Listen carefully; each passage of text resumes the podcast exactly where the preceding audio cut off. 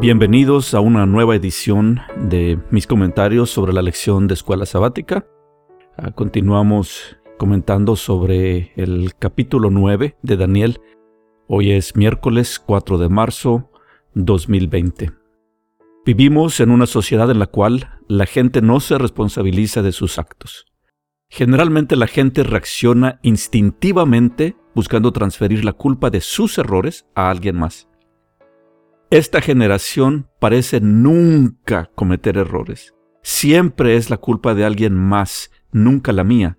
Culpa de alguien o de algo, menos mía. Culpa del gobierno, o del cajero, o del conductor de al lado. Hoy nadie es culpable de nada.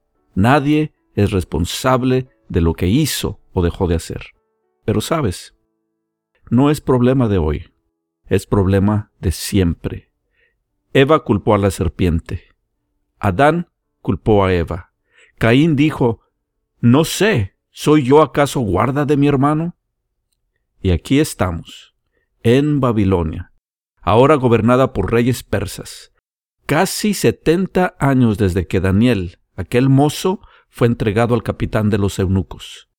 Casi setenta años de soledad y de estudio y de oración y de visión tras visión tras visión lejos de negar su culpa y reprochar al Eterno por su situación, Daniel invierte diez versículos en resumir algunas de las razones por las que su pueblo fue sometido al juicio del Eterno. Leo en el capítulo 9 de Daniel, versículos 5 al 14. Hemos pecado, hemos cometido iniquidad, hemos hecho impíamente y hemos sido rebeldes y nos hemos apartado de tus mandamientos. En hebreo es mitzvah, y de tus ordenanzas, del hebreo mishpat, que son decretos. No hemos obedecido a tus siervos los profetas, que en tu nombre hablaron a nuestros reyes, a nuestros príncipes, a nuestros padres y a todo el pueblo de la tierra.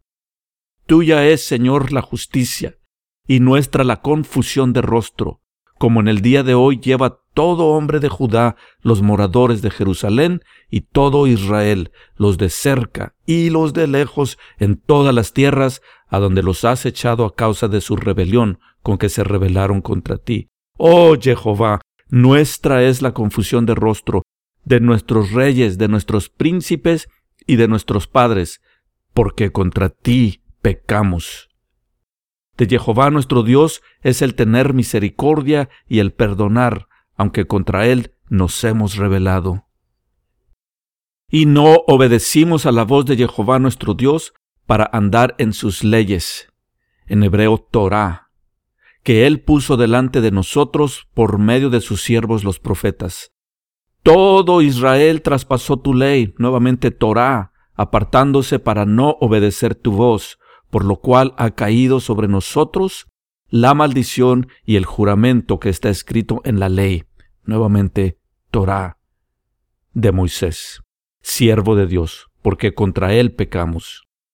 Y él ha cumplido la palabra que habló contra nosotros y contra nuestros jefes que nos gobernaron, trayendo sobre nosotros tan grande mal, pues nunca fue hecho debajo del cielo nada semejante a lo que se ha hecho contra Jerusalén conforme está escrito en la ley, nuevamente Torah, de Moisés, todo este mal vino sobre nosotros, y no hemos implorado el favor de Jehová nuestro Dios para convertirnos de nuestras maldades y entender tu verdad.